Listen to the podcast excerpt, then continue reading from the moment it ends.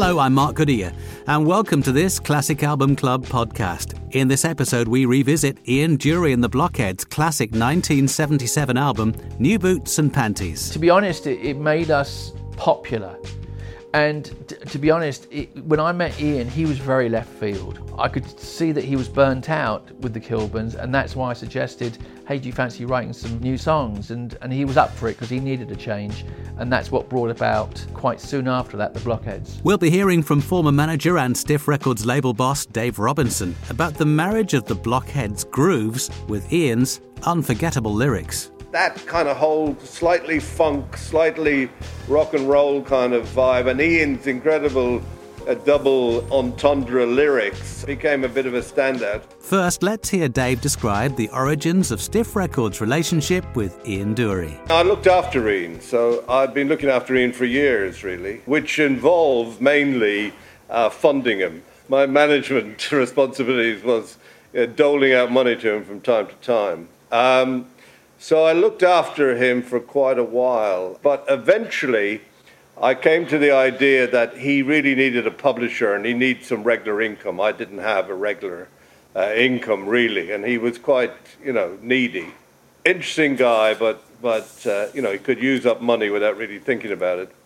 So I did a deal with a, a group of people called Black Hill, and Black Hill had, uh, you may know, he, they looked after the Pink Floyd and they had developed the Pink Floyd to a to a fine degree before the Pink Floyd moved on to somebody else for management. So they had a few people, Kevin Ayers, they looked after uh, Roy Harper, I remember, but they needed something decent, and I needed to unlimber kind of Ian at the time. Ian also was very fussy about his musicians, and I think he'd fired his third band or something, you know, one of those uh, things. So I did a deal with them, Andrew King and Peter Jenner. They decided to sign Ian because his songs were fantastic, but he wasn't really a great singer at this point. He didn't have confidence in his voice, and he was a bit tuneless, but marvelous lyrics. And so they signed him on my recommendation that this is something he could develop.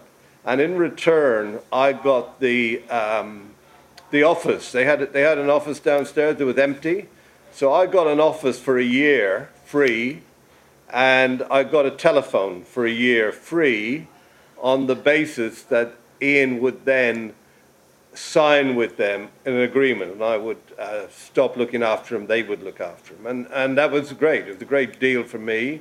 Ian didn't look over his shoulder even once when he went upstairs to their office, and I started Stiff Records in that office uh, on that kind of agreement that uh, we had. So, so Ian, although I'd known him for several years and, and it had been very interesting, I discovered him in the speakeasy with a very disheveled group of musicians and had developed him a bit and got him playing in a couple of pubs and which he didn't really care to do. He was quite snobby about it all.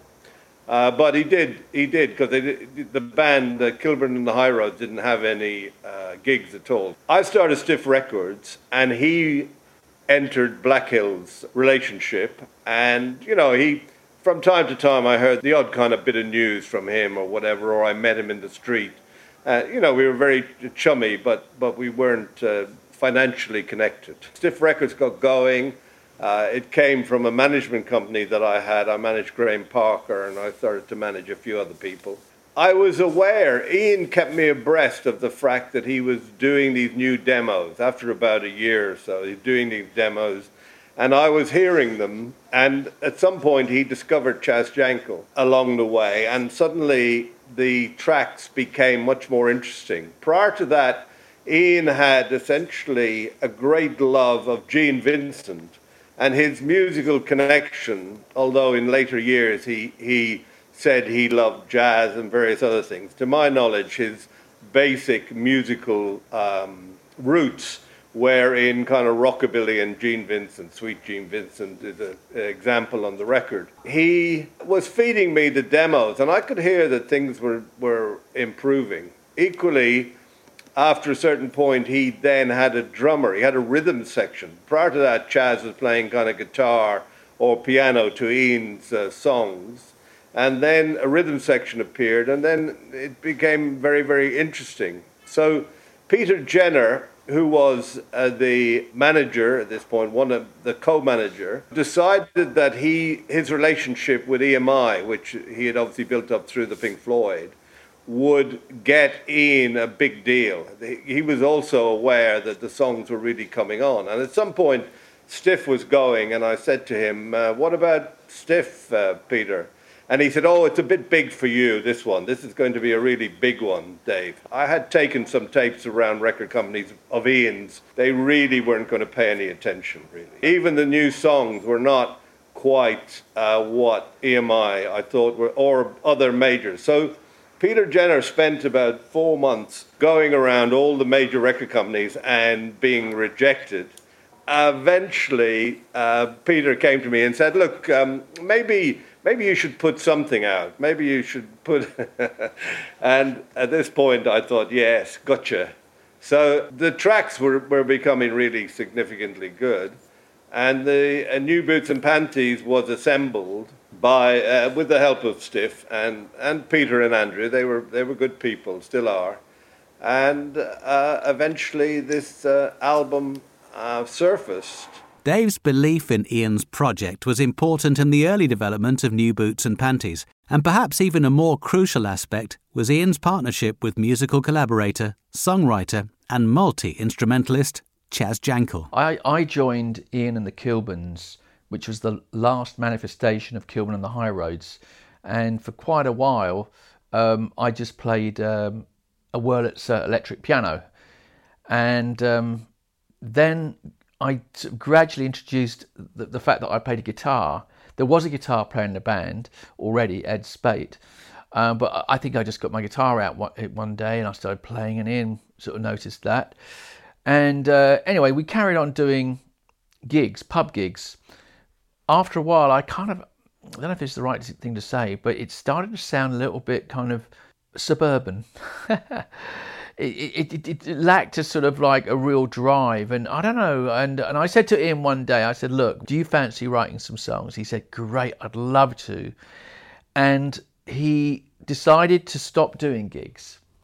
And uh, he went into writer's mode. He you know he sort of he retired to his uh, wife betty's house and from there started writing songs. I hope I've got my sequence of events right. Um, but that's when we started writing New Boots and Panties. Then he came back to his flat overlooking the Oval and uh, we started writing songs. And, and one of the first ones was Sex and Drugs and Rock and Roll. This was prior to New Boots and Panties. This was just, you know, just writing songs.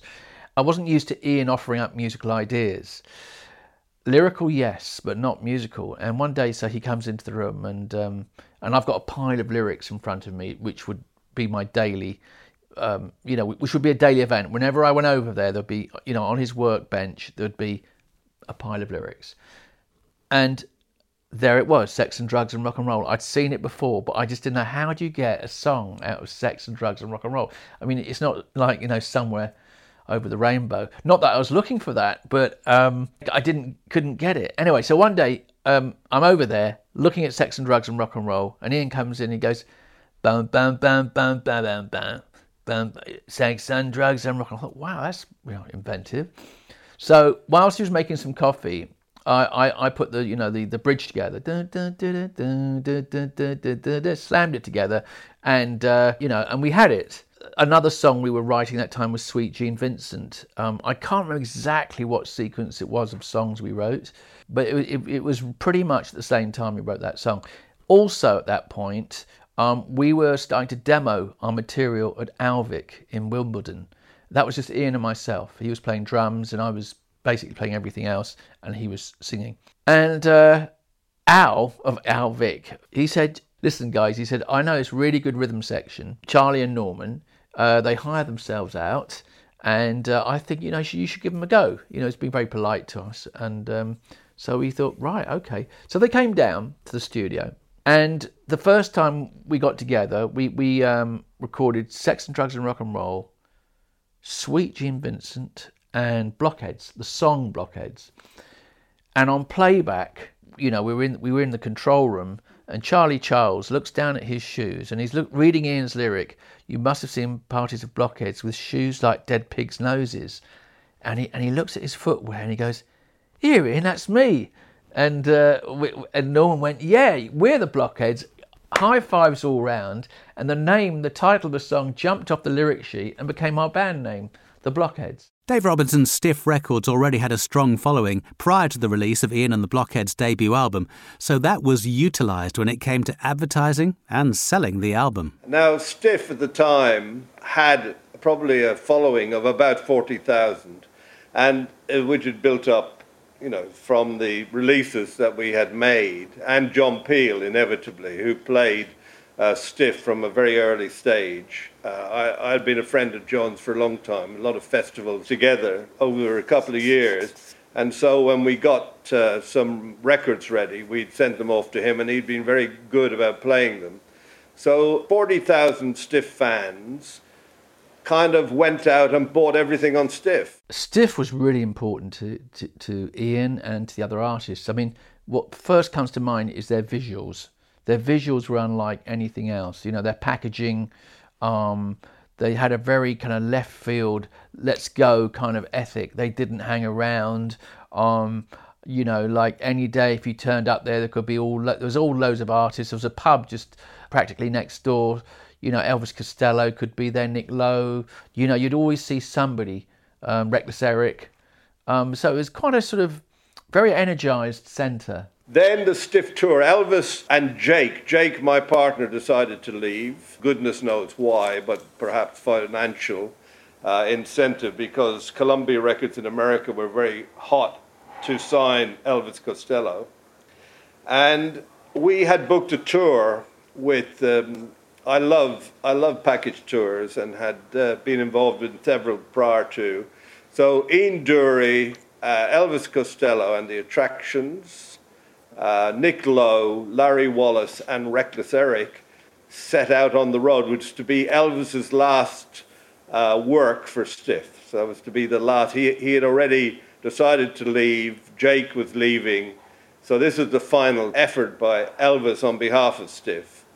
And so uh, the tour was, phen- was phenomenal. In those days, inevitably, there was a great circuit of university uh, halls that you could play. There was a lot of social secretaries booking tours in there, and I still meet people who say they met uh, their wife or their worst enemy or whoever at, on a, at a stiff tour. Ian Dury and Elvis Costello, the idea initially was to have a rotating headliner, but it soon became a became apparent that uh, Ian and Elvis were very competitive against each other, and they became the headliners. And Eric, Nick Lowe, and Larry Wallis took the opening slot on a rotation. It was a fascinating thing because that kind of thing, you know, bands get to play top of the bill or bottom of the bill or middle of the bill, and it's, it's a great experience. Uh, we also got it down to a fine art where the entire show would be about two and a half hours literally without any um, holes. I think Pete Drummond was one of the people who, who did some work on it as a compare, and a couple of other people. And it was a remarkable tour. People look back, there is a there is a documentary about it all, and you can see clearly that Ian Dury and Elvis were uh, very competitive. Ian was almost impossible to follow, and in actual fact, he, he was more competitive than Elvis. He was Elvis was leaving, so he wasn't too bothered. Uh, Ian, meanwhile, wanted to kill. And so, you know, the back of the bus was him rehearsing every day, back of the coach, and it was great fun. What happened is after that tour, which Ian kind of was the winner, um, Wake Up Make Love to Me, I mean, what a great track. I mean, Chaz Jankel really was a very important ingredient for Ian. And uh, the chemistry of the two of them was excellent because Chaz is, was very uh, musical, but also very uh, appreciated Ian's lyrics very, very dramatically. So he was prepared to put up with Ian, which is always a difficulty, is keeping, keep, keeping Ian on the rails and keeping his uh, compadres uh, r- loving him. I think what I was doing, I was tapping into a vein that Ian hadn't explored. I was really into Afro American music. And I think to, truthfully, the, his musicians that he'd been working with before were into rockabilly, uh, and also they would let Ian take the lead. I, I was loved, you know, Sly and the Family Stone, uh, Mandrill, some amazing sort of um, you know James Brown. So my my eyes and ears were pointing in that way to you know across you know to America.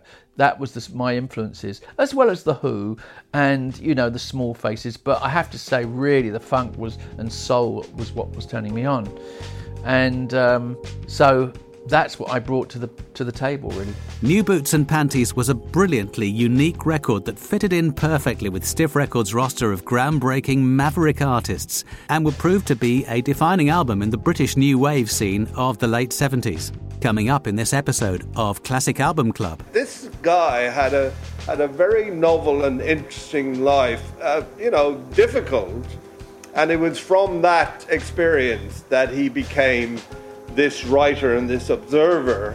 Working with Ian was extraordinary because every single gig we ever played, the audience went nuts.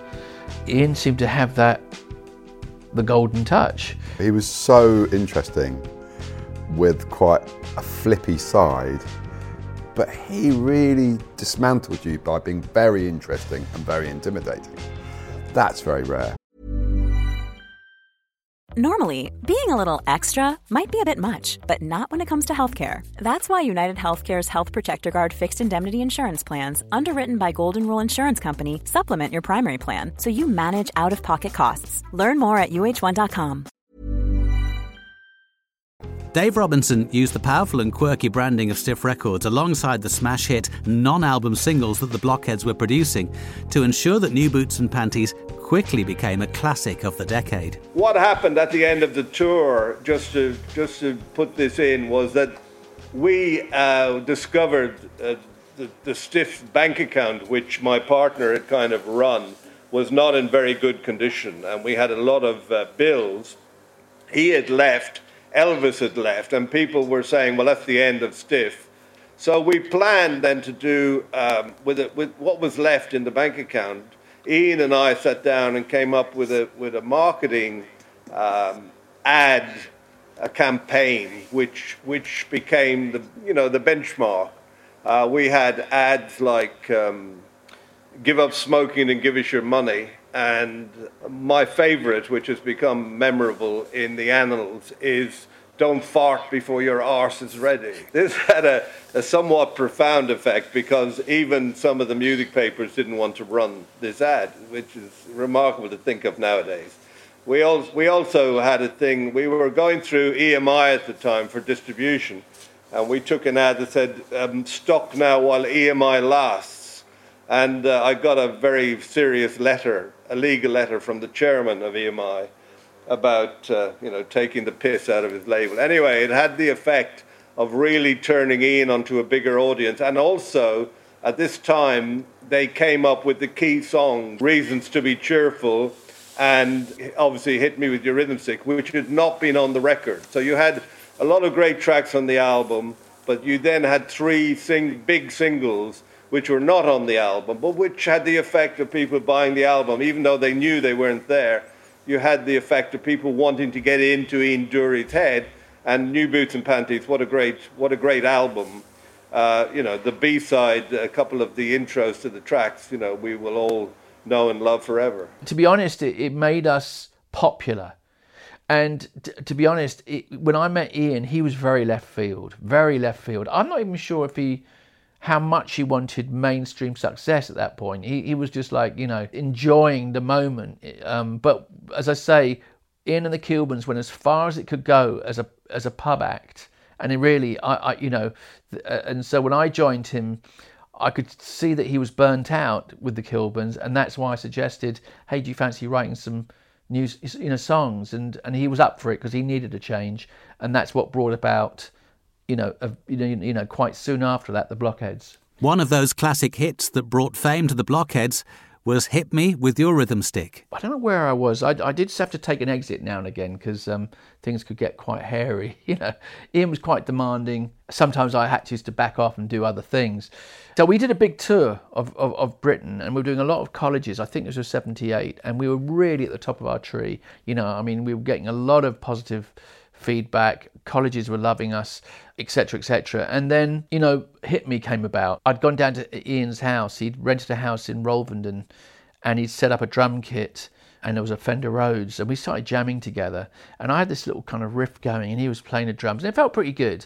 But, um, you know, at the, at the, end of the day, I said, look, I'm going now. And off I went and I drove back to Eastcote where I was living in North London. And um, the following morning, for some reason, I, I, I think I put on New Boots and Panties. I put on Wake Up, and there was a, something about Wake Up, the end piano section, and I thought, why do I like that? Why do I like it? And if you listen very carefully to the record, it goes bum bum bum bum, and I thought, you know what? If I use that little da and put it with the jam I'd been having with Ian two days before, I'd get bap ba ding ding ding ding ding ding bap bum ba dim, and I went, wow, this is cool.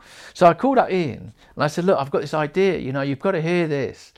So I said, yeah, come down. And I went down there and in two days he'd moved the piano from the living room into the garage. And, uh, you know, so he sort of gives me the lyric that he's kind of written, very succinct, you know, just three verses and a chorus, which was very different from often what he presented me with, because often it was much longer and I'd have to be, you know, edit it to an extent.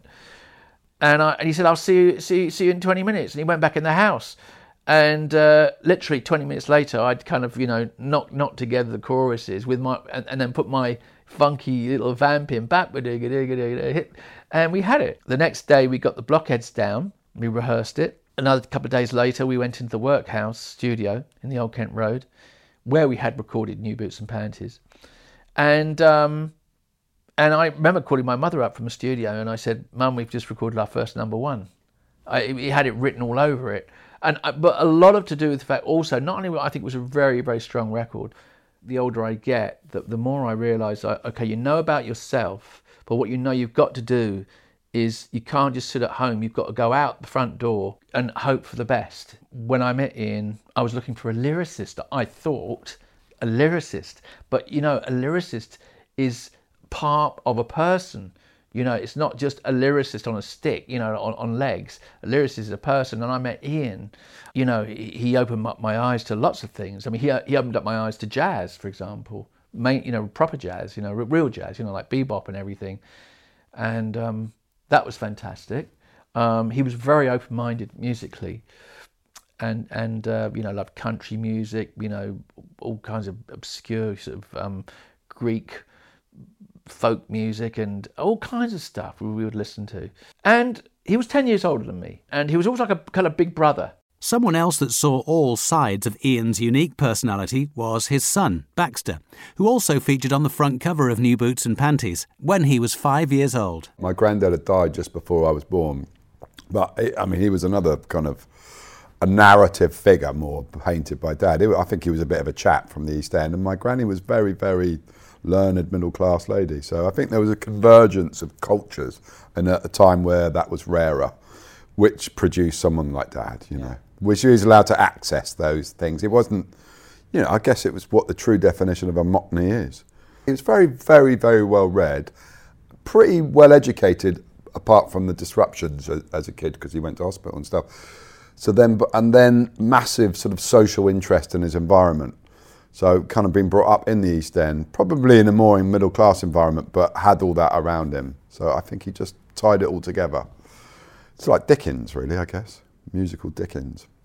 He was so interesting with quite a flippy side, but even the flippy side was quite interesting. So some a lot of times you can come across um, quite aggressive people or uh, what, intimidating people, and he was definitely one of those. And they're not very interesting, but he really dismantled you by being very interesting and very intimidating. Yeah. That's very rare. When you give yourself to the people, um, when when you you don't uh, you don't have a problem with your ego. Um, you're beyond that. So, all right, it takes a big ego to give you drive, but at that point, you just put yourself out there, you know, and you you put your vulnerability out there, you put your your passion out there. You put a lot of things out there that your average Joe doesn't have a chance to voice, and he did that uh, in a very unique way. And uh, yeah, so I mean that, I, and, and obviously ch- charisma, um, it, it, plays a huge part in all of this. But I think it comes from the qualities I was just talking about. He reacted to the things around him. You've got to think here is a here's a guy who got polio at nine, who was sent to special needs school when there weren't such a thing, where special needs was a big basket that everything got thrown into. Who had a very difficult, he was really intelligent, had a very difficult upbringing, uh, you know, in, in the in the social uh, area and was observing life. I mean, the place he went to, the rule was if you fell down, you were not to be helped up. And in Ian's case, that was very difficult. He was quite badly deformed by polio down one side of his body. This guy had a had a very novel and interesting life, uh, you know, difficult. And it was from that experience that he became this writer and this observer. Ian's deadpan delivery and the rolling funk of the blockheads on paper seems an impossible combination, and yet it simply worked. Going back to that period, I mean, none of us quite knew what we were doing. I mean, Ian it was very much himself, but I think at that point, no one had really mixed that sort of, you know, Cockney um, charm and that kind of delivery, very London, very guttural, with kind of funk. Now, that wasn't our only, you know, card in our pack. Obviously, we, we were kind of punky as well. So this wasn't just kind of smooth funk or whatever it was. It was just, um, it was what it was. And Ian, bless him, he never worried about genres. You know, I think that was an issue for quite a lot of artists. They wanted to find their niche um, and, and, and stick to it. And you, you find that a lot today in, in today's market. People stick to their niche. With Ian, he didn't probably know what, what that was or he didn't care about that. That kind of whole slightly funk, slightly rock and roll kind of vibe, and Ian's incredible uh, double entendre lyrics and uh, kind of uh, music hall uh, interest in life became uh, became a bit of a standout. I mean, you can't imagine anybody getting away with that uh, like he did. But that's what Stiff stood for. It was it was the songs rather than the um, the the physical image and the uh, tarted up um, nature which most of the major record companies made their decisions on rather than the music. I think they were coasting a kind of bunch of other things, scenes that were going on, but weren't really deep. I mean, Dad liked the ethic of punk, but yeah. probably wasn't that interested in the composition of it, you know. And I think they they exploited that breaking through. To, to, they sort of piggybacked on it a little bit, but he was into sort of deep muso jazz funk, really, and and you know there was like a jazz funk band with a kind of poet, uh, poet actor, each separated on their own didn't quite make sense, but it was only when they combined they complemented each other, didn't they? The blockheads and the dad. I just think it's a, lot of elements that were unknown to them at the time, how brilliant they were, and I think it, it's it's like a, it's the the attitude in the first place that galvanizes all those people in one place. But I think it's the you know the drumming, the recording of the drumming, the bass player Norman, you know, Chaz's composition, Dad just totally tuning every word to the point where it never violates overwordy or underwordy and still paints a story and is sort of dictated by his very odd sense of melody. It's unbelievable. And it's, I think it's that, you know, that, what, you know, the Microsoft syndrome, whatever that is, that 10 year thing where you've been doing something, doing something, and you float, you suddenly, you, it's the third, uh, the putting eye. You know, the, the third eye appears, and you go pop, and it, the ball floats off and goes into a hole in one or whatever it's called. I don't understand golf very much, but it's something, mm, it's, there's a magical state that you can achieve and I think that's what happened there. There's a burden you create by making that that brilliant because it's never been repeated. It wasn't repeated by them, and it wasn't repeated by anybody. And it is one of the rare. I mean, I listen to it all the time, and I'm, it sort of freaks me out about music a little bit when I listen to it because I go, "Oh my god, that's such a complicated, full-bodied entity of a thing. I don't understand how good. Why is it so good? You know, working with Ian um, was extraordinary because every single gig we ever played, the audience went nuts. Um, uh, you know, I mean, it's almost like you know a, a, switch was switched. You know, lights which had gone on, and and people went nuts. Um, Ian seemed to have that the golden touch. It could be unpredict- unpredictable. Ian could fall over. He could get drunk. He, all kinds of stuff could go on. But um, he he had this sort of like London stroke uh, Chaplin-esque thing going on. It was quite humorous but quite dark. You know, and I'm talking about really about his stage persona. It was very at times I'd look over and I'd see his jugular veins sort of coming out, practically coming out of his neck. I mean, he put hundred percent into every gig, as we do the blockheads today. We've never been, you know, and I think that's people why people lo- love Ian and loved us today and the whole caboodle is because um, we, we we're not we never just play the notes. We we give it hundred percent. Is it is a one off. He was coming from a lot of different angles, a lot of different angles. You know, as, as I was saying, you know, I think underlying it all there was a humanitarian, but he did like to have a pop, you know, and, did it in a caustic way that I think really appeals to our, you know, our British humour. People buy into something they believe in, don't they? And and I don't think there was any, there's not any element of it of disingenuousness with what Dad did. He was very genuine, very difficult, but very genuine as a person. Thanks to Dave Robinson, Chaz Jankel, and Baxter Dury. I'm Mark Goodier. You've been listening to Classic Album Club.